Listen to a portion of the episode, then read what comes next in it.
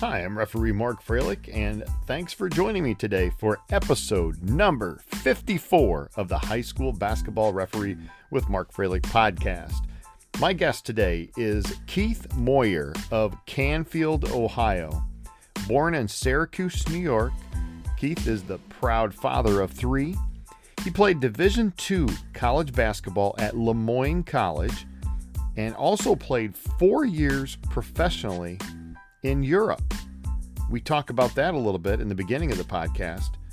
Keith has been an official for 19 seasons and has two Final Four state high school tournament assignments in his tool belt and has also worked four years of college basketball.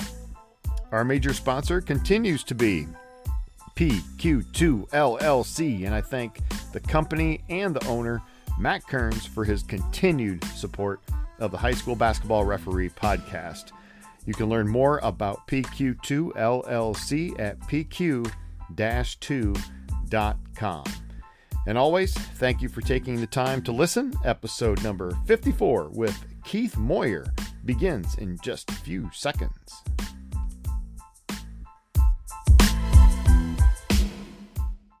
And welcome to another episode of the High School Basketball Referee Podcast. Today's guest is uh, Keith Moyer from Canfield, Ohio. Welcome to the show. Thank you very much. And before we get into our pregame, we are going to take a little break and recognize my uh, sponsor that we have for the podcast, our major sponsor, which is PQ2 LLC. We'll be right back. If your day job requires engineering thermoplastics, connect with PQ2 LLC and have a thorough, candid, and honest pregame discussion about your next injection molding, extrusion, or blow molded project. Make the right call to PQ2 LLC. That's www.pq-2.com. You can follow or like the High School Basketball Referee with Mark Froelich podcast on both Facebook and Twitter. You'll find all of the episodes, and eventually, we're hoping to add some additional content. In the meantime, find the links on the show notes, or you can go ahead and search for the podcast on those social media outlets. And here we are in the pregame section of the podcast. And, and as you know, we go through different segments of the podcast. And the first one is the pregame, where we get to know our official a little bit that we're speaking to. And uh, Keith, in the in the biography that we just posted, said you were born in New York and now live in Canfield. Um, but w- what's really interesting to me is that you played four years professionally of basketball in Europe. Um, talk to me a little bit about that time. Yeah, it was just a great opportunity, um, really, for me to extend my career playing the sport that that I grew up with and, and loving and, and then also building camaraderie with with um, teammates that, that are still friends of mine in Europe and being able to spend some time traveling the world. Uh, super fortunate to be able to to compete um, at, at several different levels over there as my career kind of progressed. And then also, you know, I've, I've been in 30 different countries and there's no way that would have happened um, without the opportunity to play over there. Uh, coming out of college, I I played Division two basketball. That I started my senior year. I played maybe ten minutes a game up until that point, and and uh, it's fair to say that I was not heavily recruited to go play in Europe. But uh, I just sent sent a bunch of resumes out to clubs in Europe, not not unlike searching for a job, and, and got some feedback, and ended up sending some films over, and it just kind of materialized into into a, a four year career over there. So, man, I cherish that and value that um, a very large amount. Yeah, that's fantastic. I mean, talk about perseverance. I'm sure that's had to have helped you in your basketball officiating career too, right? And we'll get in, I'm sure we'll get into that later. But yeah, tell a little bit about how that helped you there in, in the officiating arena. It gave me a whole different perspective on basketball. The game's played differently over there, and it, and it helped me look at it differently. And, and when I transitioned to officiating, which was a couple of years after I got back, um, I, I, think that really helped me being over there and seeing the game differently and and seeing the officiating differently. Uh, as you know, officiating changes dramatically from from from you know when you play in middle school up into high JV and, and varsity, and then I was fortunate enough to play at a Division two level, which is a pretty good level, and the mm-hmm. officiating was different there. And then and then going over to Europe, I mean, it was a totally different world. So it kind of step along the way. You had to look at the game differently and, and make adjustments and kind of view it through a different lens. And and the biggest adjustment for me was going from a player and, and seeing the game and even watching the game on TV or watching yourself in film from a player's lens to now as an official and and that extra transition in in Europe really helped me make that transition more easily when I started to officiate. Why did you take up officiating? Just because I mean you were out of basketball and you wanted to stay on the court? Is that why you took it up? Um, I I moved to Ohio from Manhattan. I lived on 52nd and Second in Midtown Manhattan. I was a pharmaceutical sales rep, and I hated that job. And I moved here to Ohio to start a landscaping company with a buddy of mine. Oh. And it was like jumping out of a wind tunnel um, as far as life was concerned. And I was still playing when I was in New York and in leagues and things like that. And I played some when I was here. But during the winter months, um, I had to fill some time, right? So you can't cut grass or, or put patios in. And, uh, you know, we were plowing snow, but that's really you know, it's not scheduled or anything. So that that was one reason to kind of fill some time and to, and to stay active and stay involved with the game. And there are a couple of avenues, right? You can officiate or you can coach. And I had coached um, as a grad assistant at St. Lawrence University in upstate New York. So after I graduated college, I played professionally for two years, and then I got greedy and asked for too much money on my contract, and nobody picked me up. So uh, I took a year off, and I coached as a grad assistant and I, I just didn't enjoy that very much. And um, you know, and I played two more years in Europe, went to New York, and then came to Ohio. And I had some friends here that had coached. Uh, a guy that I played with in college is actually from Boardman, so that's my connection here to, to northeastern Ohio. And um, I, I just decided that I'd rather kind of leave the job at home when I went home and not have to deal with the same parents and the same kids and the same institution over and over again, and I just kind of wanted that piece to be missing from my involvement in basketball, and and it happens to an extent. Um, but you develop some relationships along the way that. Yeah. That, that lasts as well, and, and we'll get into that a little bit later. I think yeah. with some of the other questions. Right, right, yeah, and it's and that's great. I mean, there's nothing like being able to pick up a sport that you love and be able to run the floor all the time, and uh, that that's fantastic. And you've had some great success as a basketball official of, as well. Uh, and we talked a little bit about that in in the uh, pre in the uh, introduction with the uh, two times as as the state official. Um, talk a little bit about last year, if you would, eh, because we're still early into our season right now. And uh, talk about some of the things that happened last year, maybe something that you learned about your officiating career that can help you this year. Cool. So last year I ended up at, um, a regional in, in Canton uh, I, I, thought it was a really good year. Started to transition um, a little bit more in, into the collegiate side of it, um, officiating as well. But from from the high school side, uh, I worked with a couple of guys on a regional crew. One that I had worked with a, a bunch before on other regional crews, and one that I hadn't. And um, it was a it was a big change this year. a big difference, I think, all three of us had pretty strong personalities, and and I voluntarily took um, kind of took a step back on that crew, and and um, played into their styles more than asserting my own, mm-hmm. and I, I think that that helped us a lot as a crew, and especially in the regional game, one of uh, one of my crew members got hurt early in the in the first half, and mm. and we had the alternate step on, and it kind of changed the dynamic a lot there, especially with as strong of a personality as he had. Um, in officiating style and it totally changed the dynamic and, and I think it made it easier for the alternate too to kind of jump in there um, with that perspective that I had. So that that's something that I learned that it to make a good crew, sometimes you got to take a step back and and to really provide the best result for the kids that are involved in that game,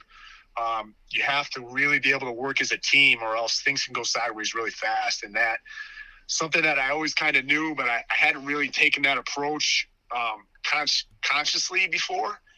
And you know, I think that helped us and helped the game in in the flow of it for sure. And and I'm going to be more apt to do that in the future as I kind of move through things now that I'm more on the the backside of my career versus maybe the front or the middle. Yeah. Yeah, and and talk a little bit. You know, you obviously again we go back to 19 years in high school of officiating. Um, tell us a little bit about your pregame. What kind of things you cover, and what things you think should be covered in a pregame.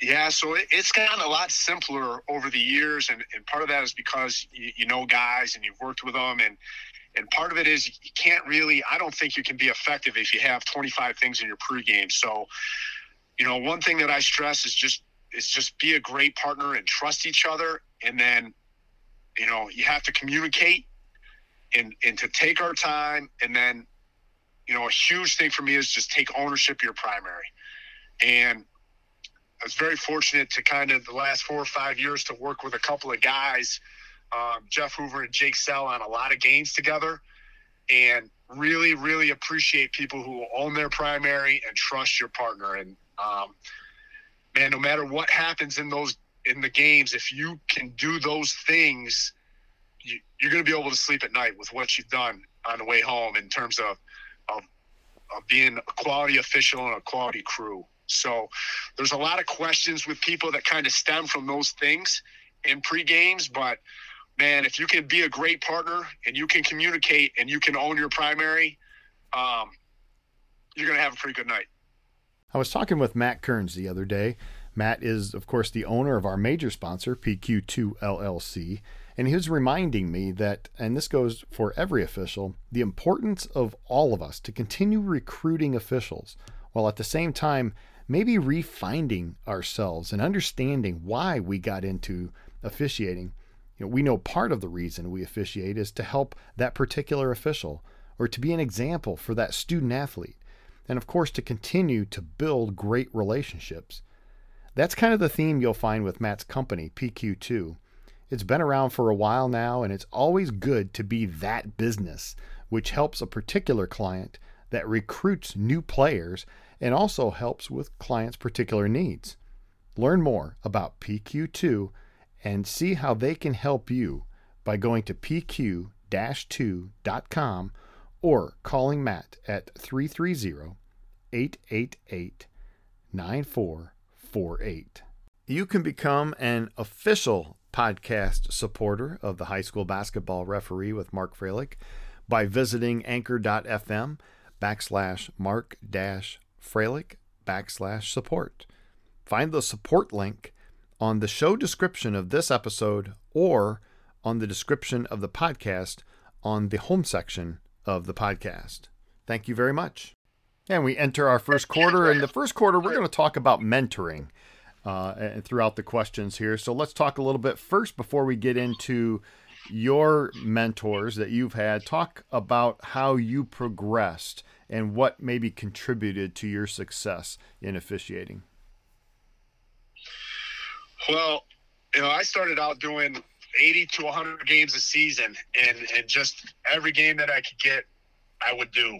Um, tons of middle school games and freshman games, and I was working you know, freshman games at freshman double headers in the Federal League at 10, 10 o'clock in the morning on a Saturday and then doing a girls JV game in the afternoon. And I, I just tried to work as much as I could.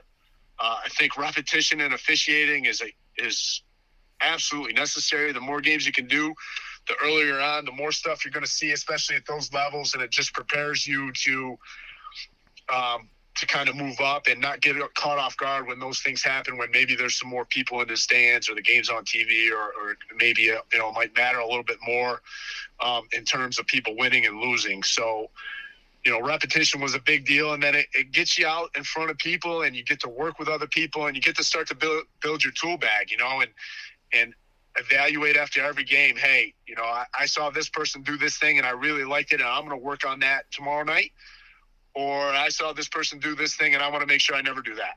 You know, and, and yep. you take the good things from your from your experiences and try to replicate those in in your you know in your practice, and then you make sure you don't replicate the things that that aren't so good. And uh, I caught a break. I think my second year, a, a, varsity official didn't show up for a game, and I, and I remember it. It was Wilson against Rayen, and uh, you know the varsity crew. They they got some options at that point. They can decide to do a two man game or decide to to take one of the JV guys, and and they they took me and Wilson and Rayen. You know that was an intercity battle in Youngstown. The, the schools don't even exist anymore, hmm. um, but that was a old school rivalry and a and a really tight gym with a really raucous atmosphere and and I had had a pretty good JV game, and and uh, you know, the, those two guys asked me to work with them, and and that was my first varsity game, and um, it went really well. You know, went really really well, and you know, year three started to do some varsity games, and and then kind of transitioned through the next year and a half or so out of the the lower the lower league stuff, and and then in the varsity, and then. Uh, you know, John Meng was huge for me. I, I don't know if you're familiar with him, but uh, an assigner in this area. And at that point in time, he had the Federal League and um, really helped develop me as an official by by sending me to do Federal League games in Canton, some some of the bigger schools over there, Massillon, Jackson, Canton, Canton Glen Oak, uh, North Canton, Hoover, with with experienced officials from this area who, you know, valued – up and coming officials and, and, things like that. So that was uh, pretty instrumental in my development and, and, got me way ahead of of where I would have been otherwise. Yeah, talk a little bit about some of those mentors that you had, um, some of those experienced officials that you were able to work with, and and what specific things did they do to help your development? Wow, so you know Jeff Hoover and Jake Sell, I mentioned those names, but those two guys um, were mentors for me. And there was a lot of people who thought or who wanted to be or who tried to be and claimed to be mentors, I guess. And, and those two guys were true mentors. And and not only on the court stuff. I mean, I remember a call that at Warren Harding that I made. It was the play was going away from me. The ball handler had the ball, and it was Warren Harding against Ignatius. It was early in my career. Um, and the ball kind of got loose, and it felt like, and it looked like a double dribble to me. And I hit my whistle, and I was ready to to make the call, and then the ball's kind of just squibbling around on the ground. And I was watching the play, and I looked over at Jeff, and he's like just nodding his head, and I just made the call and and sold it and went on, and he kind of handled the coach for me. And and then when we got in at, in at halftime, we you know we had a pretty good discussion about it and some candid feedback on that result, and I I knew it was coming, right? So there's there's really three big components on that that one play from that one guy, and that was just like first of all, you got to sell your cause. You made a call, you got to sell it, and you got to live with that. And then, secondly, he really helped out with the coach from Ignatius, who was really not happy at all with that call. and then some accountability in the locker room at halftime, saying, "Hey, man, you got to be better than that, yeah. and and you got to understand, you know, some some pretty basic concepts that that you can't falter on. And you know, if the play's going away from you and you can't see it." You know, you, you, I hear all the time, if it's going away from you, stay away from it and don't make it up right? And yeah. and I I breached both those topics on one really bad whistle. and just really lucky that was in like the first three minutes of the game and not the last three minutes because by the time we got midway through the second half, everybody had forgotten that play except for me. But it, it didn't play into the result in anybody's mind, you know? Yeah, and I think there's a great lesson there. I mean, for a lot of younger officials that listen to this, I think there's a great lesson there, and even the, the veterans that you're going to have somebody that's going to be very firm with you in one of the things that that happens throughout the game. But as a young official, take that um, take that advice, even though it was firm, and make it um, make yourself better through that. And you were able to do that, and uh, I think that's I think that's great uh, from your standpoint to be able to take that and make yourself better. You know, throughout our when we do officiate, we receive some advice uh, from advice from officials that uh, might not be such great advice. And and you had mentioned about uh, you know some guys that that said they're mentors, but really uh, you you had a couple there that were really good mentors. Talk about um, some of the good advice you received, and and how can officials discern what's good advice and what's not so good advice. Yeah, so I I feel like when you're talking to a person who it may seem like they're trying to help you out or give you advice, if their sentences are starting with the word I repeatedly, then they're probably not really. They don't have your best interests in in their heart, right? Mm-hmm. So there's a difference between talking through situations and then just talking about yourself and trying to press yourself upon somebody else. And as officials, you know, we have a we have strict mechanics and the rules are the rules and those type of things, but you get to every official is different and every crew is different and every game is different. And you have the opportunity to you know develop your style of officiating and and then be evaluated on that. And you can change it as you as it works for you and, and where you want to get to. It's totally up to you on that. And and i just i've never heard any good advice from somebody who said i i i i i right those conversations go a lot differently and um that that's really a big a big point for me so, in your mind, what makes a good mentor then? Uh, what what's what's a person that can come out and be uh, somebody who makes a difference in another official's uh, body of work?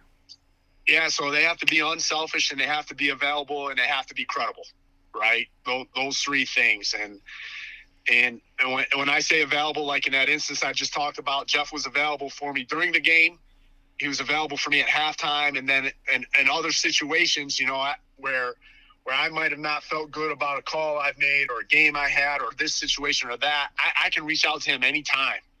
And and I try hard to let the night go and sleep on it and let the kind of the emotion fizzle away and and try to look at it more objectively the next day before I call him or before I call Jake. But I am constantly calling those guys and saying, Hey, here's the situation. What do you think? And then here's what we did. What do you think? And how could we have done that better? you know, those situations. And, and those guys have credibility with me because I saw them in games when I was a JV official. And and I saw them like I always stuck around, and this is kind of a lost art for people, I think. But the, as a JV official, I always stayed around.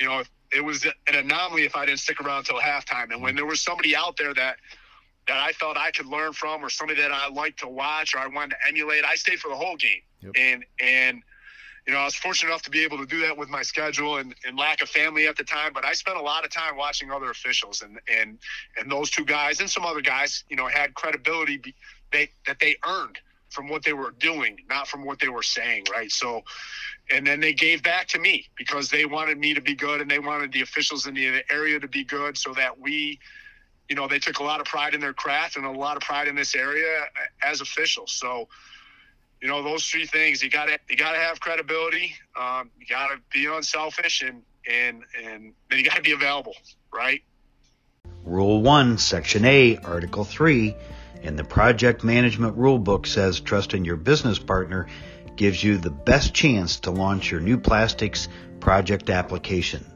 make pq2 llc part of your crew on your next thermoplastic resin application call 330 888 9448 and ask for our in house basketball official and owner, Matt Kearns.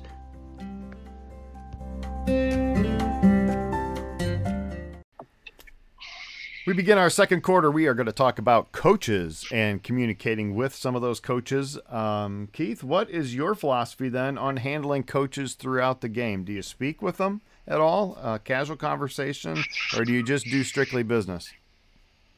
Yeah, so my point of view has changed on this dramatically over the years. And if if I go into a game where I don't know the coaches at all, then it's it, there's a nice greeting at the beginning, and then I try not to communicate um, unless unless they want to communicate. And when they want to communicate, you know it, and you know I respond to questions, not statements.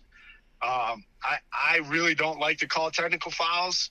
I, I handle my business when I need to, and and it happens, right? But I, I really try to diffuse situations and I, I, try not to get into situations unless I absolutely have to or somebody on my team needs on my crew needs help. Um, and and I know I've been in places where I've needed help before and there's nothing wrong with that. You know, absolutely nothing wrong with that. But with coaches I don't know, I, I try to keep it as business as po- as much business as possible. Now, over time, you know, almost 20 years now, I've developed relationships with coaches in the area, you know, and outside the area. And and with those coaches, you know, you see them in the community.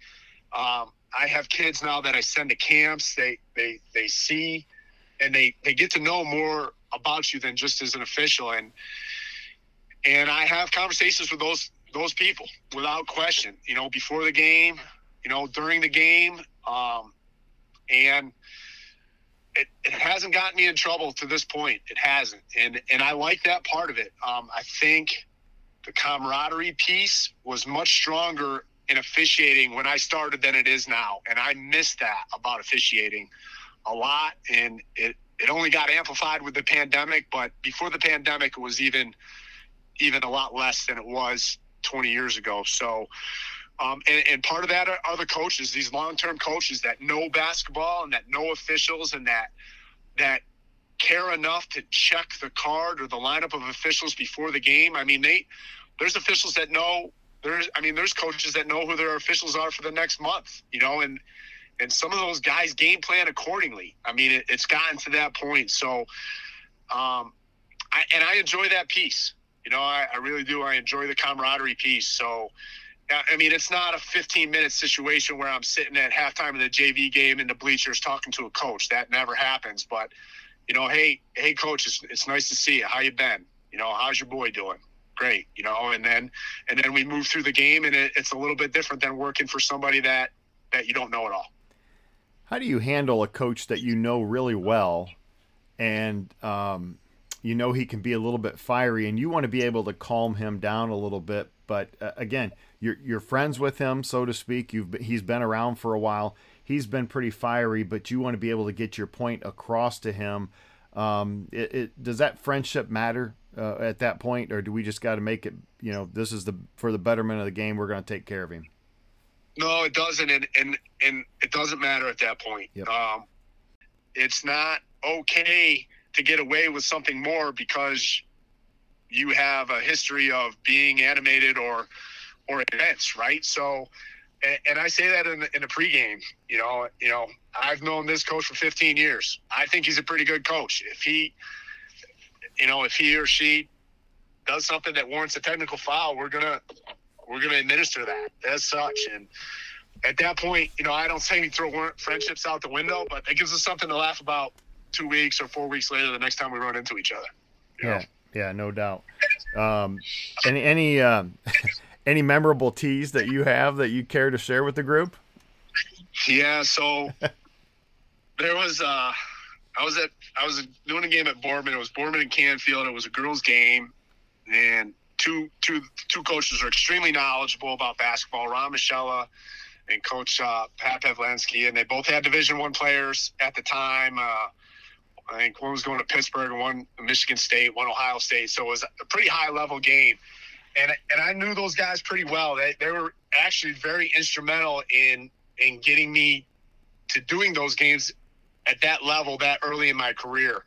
And they had seen me do JV games, seen me do boys games, and had talked to the assigners and say, "Hey, we'll take Keith any day of the week." You know what I mean? So I'm on that game maybe a little bit ahead of schedule, and we're shooting a free throw, and Coach Michelle is really irate at the call. And at that time, we were still table side, and I had made the call. So I think there was maybe an official from Canton who he didn't recognize, and we go to the free throw line. It was a three point, it was a three point shot, and he starts screaming during the first shot. He's like, Keith.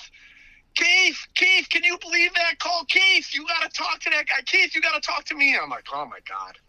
and the gym is just packed. You know what I mean? It's absolutely packed. So, first shot goes up, and I walk over and I switch spots with the referee who had made the call, and I just walked down to the coach, and I, I stood right next to him. I covered my mouth, and I said, "Hey, hey, coach." He's like, "Yeah," and I'm whispering, so now he's whispering, so it's way better. And I said, "You can't call my name out like you're my my uncle. Like you got this whole gym believing that." that you and I are related. And I said, Coach Pavlansky, and this is another part I should have mentioned. I had already given a technical to Coach Pavlansky in the in early in the game because he, he had come unglued at a call and taken his jacket off and thrown it, and the, the official who made the call didn't see it. So I come across giving him a technical. So now he's sitting down and he's like, "What the heck is going on?" right. I could just feel feel him boiling. You know what I mean? So I'm telling him, he's like, okay, Keith, I won't do it. I, I won't do it. And he's like, okay, thanks. I go, well, I'm not done. I'm not done. And he's like, what do you mean? I said, after she shoots her third shot, I'm gonna have to give you a technical foul. and he's like, Are you are you serious? And I, I go, Yeah. I go, Yeah, I am. I'm gonna have to give you a technical foul and I'm gonna have to ask you to sit down. And it's just because you just said my name as loud as you could seven times in a row during a free throw. And he's like, Wow, I don't think I've ever gotten a technical for that. And I said, Well, you, you're going to get one here in about four seconds. So don't come unglued because I'll throw you out if I have to. He's like, Okay, okay, I'm going to sit down right now.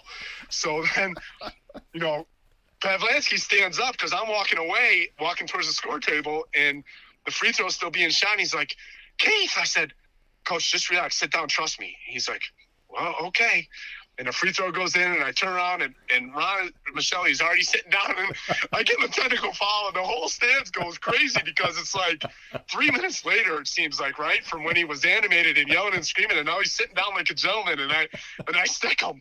So it was a really funny story. It was funny as it as it kind of developed, and uh, I don't know, it still makes me laugh. Oh, that's you know that's good. That's good they didn't come unglued. I mean, either one of them. So that's good. Well, the other one did yeah. already. So it's good that they uh, they were able to take it, and that's uh, that. I guess that's the respect that you have, maybe, right? Yeah, and it, and, and I, you just tell them it's coming. You know, you prepare for that on the front side, and and and I think you're better off when when coaches know what to expect. You know, I, I wasn't. It was clear that I wasn't joking around. He knew what the end result was going to be, and the game ended up being really good because now these two guys are just focused on coaching their high level game and their high level teams, you know what I mean? And they they couldn't talk to us the rest of the night. And it ended up being a really, really good game. And I don't remember who won it. I think it might have went to overtime, but they that the whole jockeying for the officials, that thing stopped in the middle of the second quarter and it made our job a hell of a lot easier, I can tell you that. I almost think sometimes we should just start out with technical fouls. there you just go. Just offset them, sit everybody down, and let just let the coaches coach. You know, everybody says that, but it never happens. All right, with that, let's take a quick break uh, for halftime. When we come back, we're going to go to the third and fourth quarters, followed by the post game and a light-hearted five quick decisions. We'll be right back. Exponential results. Longtime Ohio High School basketball official Matt Kearns is owner of PQ2 and engineering thermoplastics for virtually any engineered application is their expertise.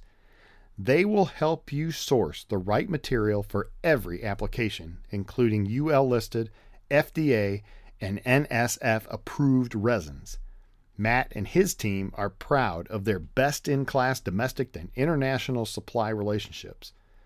When you need specialty resins, they deliver branded, prime, certified materials from the producer. The industry has changed over the years, but one thing has not, and that's PQ2's attention to detail, the quality of their products, and the care for those who use their products. Become better acquainted with PQ2 after browsing through their website at pq-2.com and then let them know how they can provide a tailored solution for you. Our third quarter begins and we talk about this is relatively a new segment. Uh, we started it last time we had uh, a guest on the show. We're going to do it again this week, and it's uh, called Officials Dealing with Officials. And uh, uh, I think that's a topic that we do need to cover because uh, sometimes that can be a sour point throughout the season. But um, Keith, say you get into a game, you've got two officials that you're not familiar with. Uh, what are you going to do when you arrive at that facility to make the next couple of hours comfortable? Yeah, so you know, I greet them and, and treat them with respect. Ask them where they're from. You know, let them know that that I'm a person too.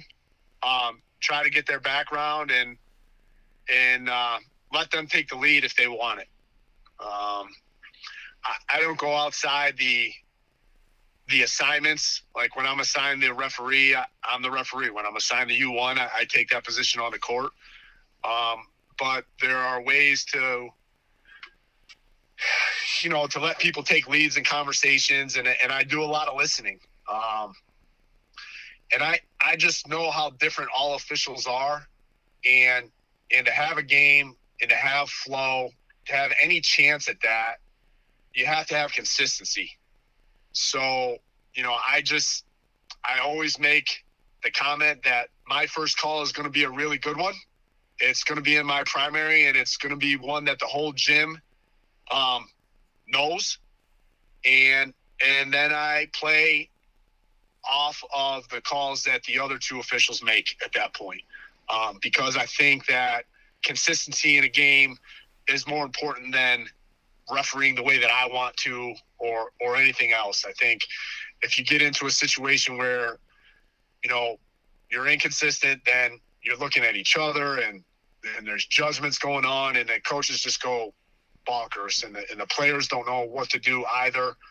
Um, so, you know that that's you know greet people, treat them with respect, um, make sure there's dialogue going in all directions, and then do whatever it takes um, for the most part to main, maintain consistency in our calls uh, with similar plays with regards to both teams um, as the as the action develops.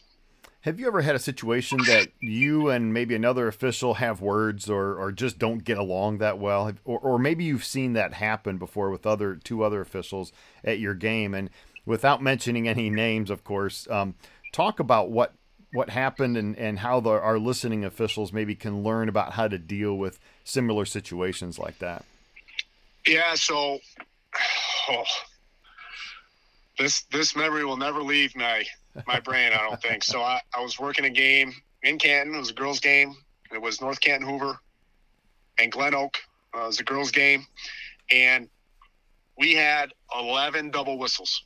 And I was with a guy. I knew both. I knew both officials, and and one of them was a guy I work with all the time, and one was a guy I don't work with very often. And the guy that I know, we had zero double whistles between us. And with the other official, you know, he had 11 with myself or the other guy. So he was involved in all 11. And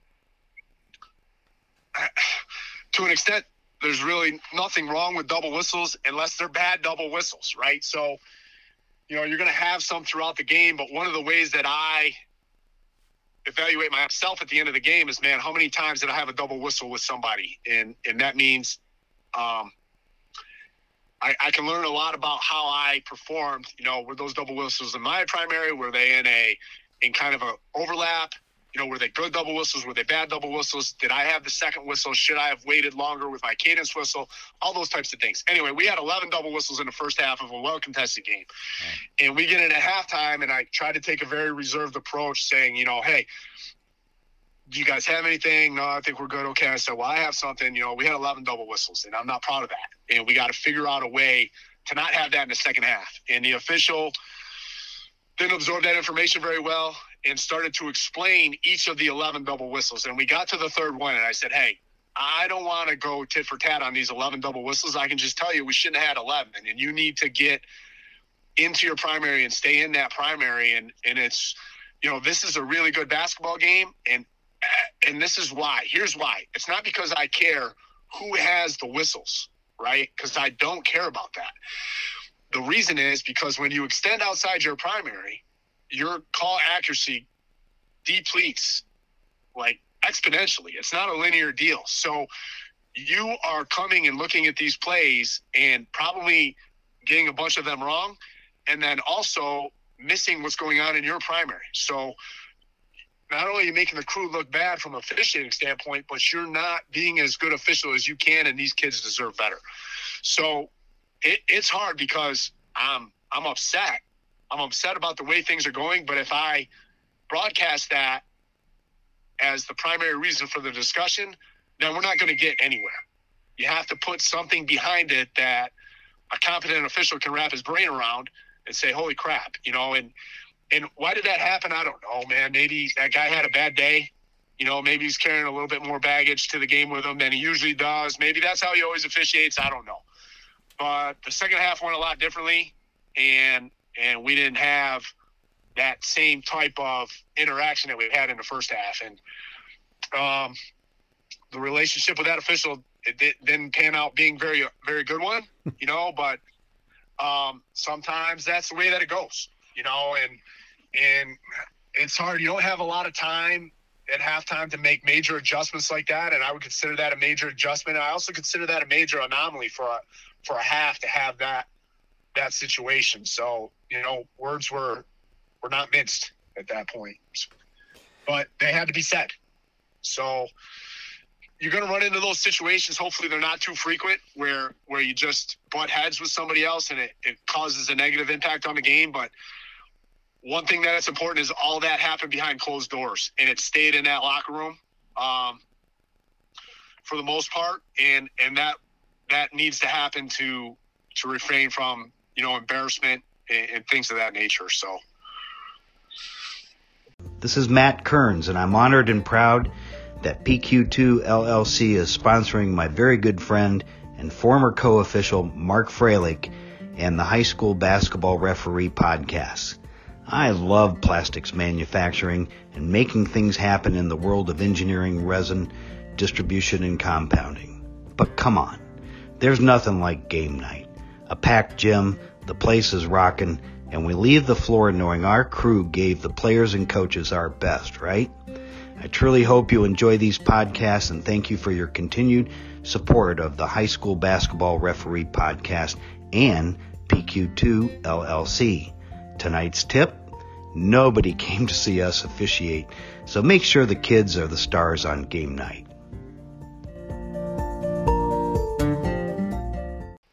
We begin our fourth quarter with just a variety of questions. And uh, a few of these are you, you are now in um, year number 19 or around around that time around that era. But uh, what's what's the scariest thing or the weirdest thing that's happened to you on the court? Oh so uh, i had a it was a varsity game. It was in uh, columbiana county. And a kid took a charge and uh, hit his head on the floor hmm. and it was a you know super clean play you know it wasn't like somebody bulldozed him over it was a, a pretty routine routine charge on a on an offside drive to the basket, and a, and a kid kind of went into some seizure type stuff. Wow. And uh, this was before the concussion training. You know, it was earlier on in my career, and and that was it was terrifying. It really was. You just want the best for the kid at that point. Um, and and I had very very minimal knowledge about how to handle that situation, but I mean, we were worried about you know, instantaneously worried about about the young man, and and then as you know, it, it looked like he he may be trying to clamp down his mouth, and we were worried about him biting his tongue, and you know that that was really scary, really super scary, and I haven't really had anything like that since. You know, thank God, but that was the scariest point for me, without question. Oh yeah, absolutely. That that is definitely scary. I'm amazed of all the stories. You know, I ask that question a lot. I'm just amazed at all the stories that people have to go through and things uh, with games. It's uh, uh, some of the st- some of the things are pretty. Um, you can tell that it sticks with you um, your entire career. But um, uh, talk a little. You know, this this podcast so far, we've talked about mentoring, we've talked about communications, we've talked about uh, life happenings. Um, dealing with other people. How does officiating help you in your professional and your personal life? Well, it, it provides a release in a, in a tie to a, a, sport that I can't play anymore at the level that I used to play at. And I actually, I don't play anymore at all. Um, but I, I don't ever want to disconnect from basketball completely and watching it on TV just doesn't get it for me at this point. So, um, you know, we all have the rigors of life and I, and I say we carry this bag of, of crap around with us, and sometimes that bag weighs an ounce, and sometimes that feels like it weighs a million pounds. You know, but when I true. walk into that gym, I leave the bag in the car, and I just feel like it's uh, an escape for a couple of hours to go out there and, and, run around and be involved in a game that I love most of the time with people who I like to be around. Um, and and doing something that I've grown to really enjoy and officiating, you know, it, it, you have, yeah, I can't say you have to. I, I don't, I couldn't do it. It's you, you don't get paid enough to do it without the enjoyment for me, right? It would just add to that bag of crap at that point if if if I didn't enjoy it. So um, for me, it's like a reset. You know, every night that I'm able to go out there and officiate, um, it's a reset on the day, and and it helps me attack the next day with with more freedom um, in my conscience and and less less in that bag that was on my back. You know, two and a half hours prior to, to stepping on that court. Yeah, no doubt. Uh, and, and, you talked a little bit about um, you have kids that you're um, taking to camps and stuff now. Um, talk a little bit about family life and how you've been able to balance that life between officiating life and your home life. Yeah, so that that's a great question, and it, it's evolved substantially for me. So I, I, I, was I officiated before I got married, and um, made it clear to to my fiance at the time that officiating was going to be part of my life, and she bought into that, and officiated up through having having children, and then you know at some point, I think when uh, my second child was born, Caleb, uh, I just decided to stop doing girls games, and and the only reason for that that I drew that line was it just made it easier. Um, you know, boys play on Tuesdays and Fridays, and girls play every freaking day. So we uh, we kind of scaled my schedule back to Tuesdays, Fridays, and and every other Saturday. So I was doing five games every two weeks instead of twelve games every two weeks, um, and made that adjustment there. And then, you know, kind of went through a, a pretty substantial amount of life and unfortunately, two, three, three years ago, I got divorced and uh, made another major change. I went to Bill X camp and, and started, made his staff and started to officiate college. And then with my, my parenting plan, I have my children 50% of the time, um, one week at a time, every other week. So when I have my children, I don't referee at all. Um, but now I, I do girls games again in high school occasionally, not very often, but on the days where I don't have my kids, I, I'm open to officiate for anybody, anywhere, um, high school and college. And then when I have my kids, I don't officiate at all. So it, it's really evolved for me um, based on my family situation, which has always come first.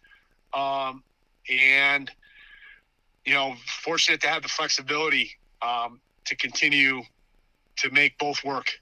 As you've heard in this podcast many times, many officials say that the relationships within the community of basketball officials is a huge reason why they take um, the floor each and every game year after year. PQ2 LLC, they bring that same passion that you have in the locker room to every client relationship they've built over the years. PQ2 is proud to be the thermoplastics resins company that dares to be different. Call Matt Kearns at 330 888 9448 and ask what makes PQ2 LLC different. And we begin the post game. We just have a couple of sections left now in the post game. Uh, we, want to talk a little bit about how fun it is to be around our officiating brethren, and, and you talked about that throughout the podcast. But a lot of times we get to drive to and from uh, the games with each other and, and maybe have a post game destination. Talk a little bit about how um, that's a big part of why you continue to officiate. Yeah, that's a huge part. Um, and and when I started, you know, there were 45 or 50 guys in, in the Mahoning County, Trumbull County area that were getting together on every Friday night, and sometimes on Saturdays too. And and that started to wane as as kind of that generation of officials um, retired and stopped doing it. And then, you know, the the group got smaller for me, but I was able to kind of build a crew and then we work, you know, 15 games or, or 19 games together a year and, and do exactly what you're talking about. You know, talk about life, talk about officiating, talk about family, you know, stop and have some food after Friday night games on the way home, bring, bring wives and significant others into that mix and, and celebrate Valentine's Day together and, and, and have a, a fall fish fry and things like that. So, and that stuff that doesn't go away. You know, that group of people, you know, what, uh, one third of us doesn't officiate anymore. The, the second third is, is kind of thinking about stopping, but we still get together. We still call each other. We still talk about stuff, um, officiating related and, and otherwise. And, uh, you know, I miss that part. I miss how it was 20 years ago and, and uh, starting to get back now to riding the games with, with other people um, with the pandemic pandemic subsiding. And, and it's, uh, it's a big part of it for me. It always has been, and it, it, it always will be. I really enjoy that piece. It's important. Okay, so the, let me ask you this: the game's over, okay, and and you're you're frustrated. It was a rough game, okay, and and we all know we've had games like that, and that can make a frustrating drive home for sure. Um, you might be an hour away from home, or maybe a half hour away from home. What can other officials do, or maybe what have you done to um, handle those situations like that? Do you make phone calls on the way home, or do you? What do you do personally? Yeah, yeah, I do, but yeah. um, I I try to get away from it as far as I can at that point. So I'll call my dad and talk about something non that has nothing to do with that game.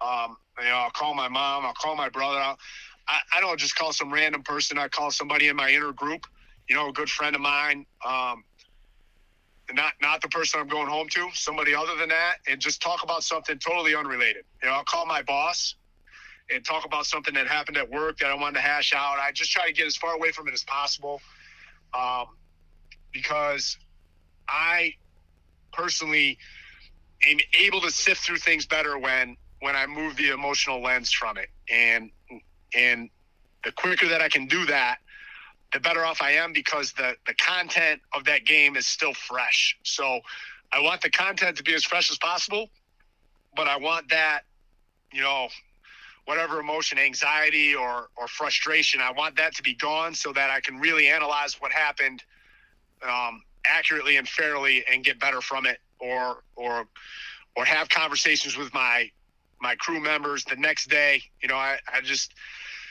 you have that immediate locker room kind of discussion, and then I just want to get them far as far away from it as I can. Um, let it marinate, let the emotion and the and the tension kind of boil off, and then address it calmly um, soon. You know, the next day, but um, without that piece of it. When a coach or player acknowledge your effort at the end of a contest, it can make the difference between a fun ride home or one where you're questioning every call you made in total silence. In business, it's no different when the customer values your performance and takes the time to let you know. Visit www.pq-2.com forward slash about to read customer testimonials and then call us at 330-888-9448 to discuss your next plastic application needs. Never ride home wondering if you made the right call.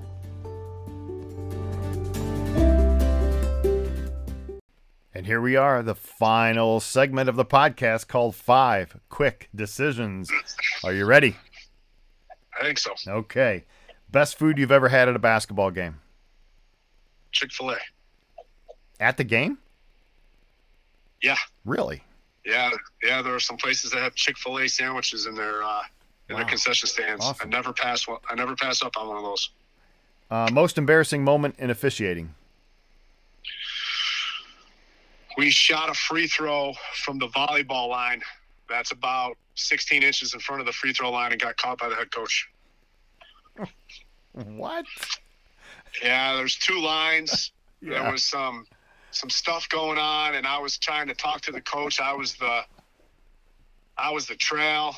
The C was talking to one of the players that were involved. We were trying to defuse the situation, and in the lead, just the shooter stepped up by mistake to a to a line in front of the free throw line, and the, the lead bounced on the ball, and he took a shot. And uh, as I'm talking to the coach, he said, "Hey, do you know what's going on right now?" And I said, "Yeah, we're we're trying to defuse this situation." He goes, "Actually, no, their player is shooting a free throw, you know, 18 inches closer to the basket than he's supposed to." So Oh, that, no. that wasn't a whole bunch of fun. That was not fun. That was embarrassing. Oh, man. Pack Um, jam, close, pack jam, close game, fourth quarter. You know, of course.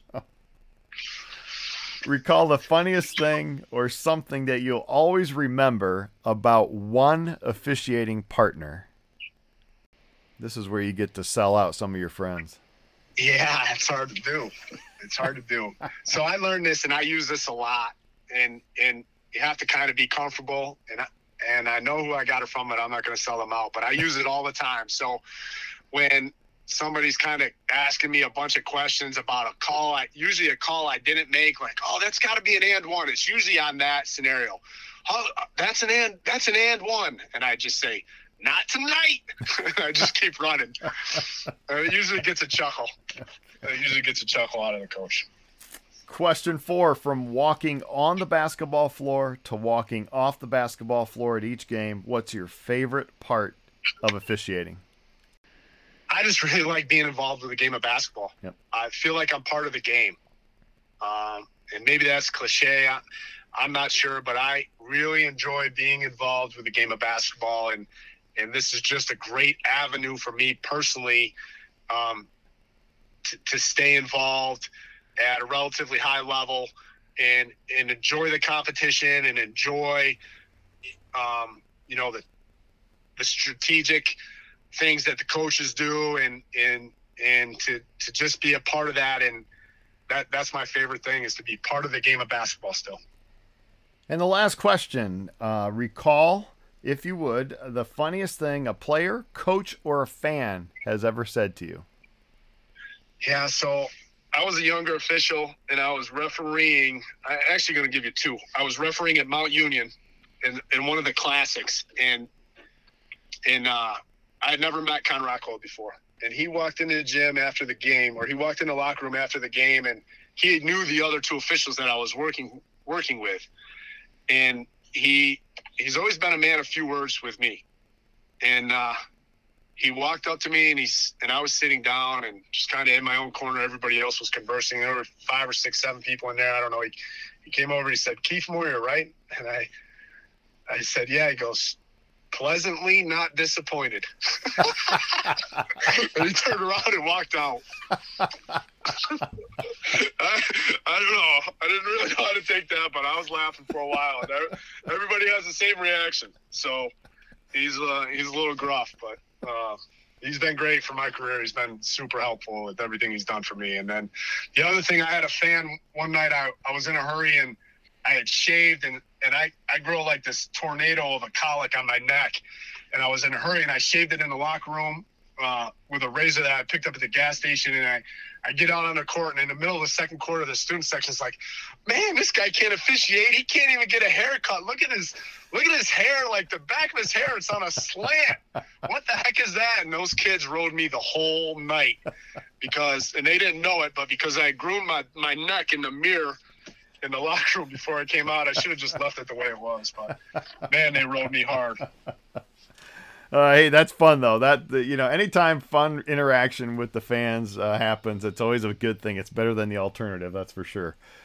Yeah, I agree. yeah, uh, Keith, this has been great. Thanks to, for taking the time to uh, be a part of the high school basketball referee podcast. Best of luck this season, and uh, hopefully we'll see you sometime around around the state. Hey, my pleasure. Thanks for thinking of me, and I really enjoyed it. I appreciate it.